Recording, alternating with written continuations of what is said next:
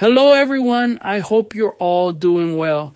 Today, I'd like to discuss an important topic community and faith. Let's explore some scriptures together to gain insight into this matter. Firstly, let's talk about belonging. You know that sense of finding your place, being part of God's family is akin to that. We're all in this together supporting each other. Genesis reminds us of this when it says, It's not good for man to be alone.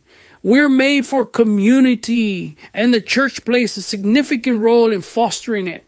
Uh, consider Ephesians 2:19 with me. It highlights our inclusion in God's kingdom. We're no longer outsiders. We're citizens in God's family. This transformation from strangers to family members is profound. Moreover, we're part of a diverse community of believers united by our faith in Jesus. Next, let's discuss the church as a place of truth. Being part of a church grounds us in what's real and true. In 1 Timothy 3:15, the church is described as the pillar and foundation of truth. It's where we seek spiritual guidance and understanding.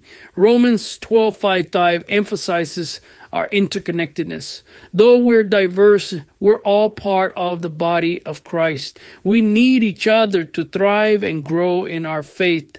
Now, about church membership. It's more than attending services. It's about active involvement and making a positive impact in the community. So here's the challenge. Let's fully engage in our faith community committed to God's family and his mission. Let's find our place in the church where we're valued and can contribute meaningfully. Thank you for joining me today. Let's continue this dialogue and support each other on our faith journeys.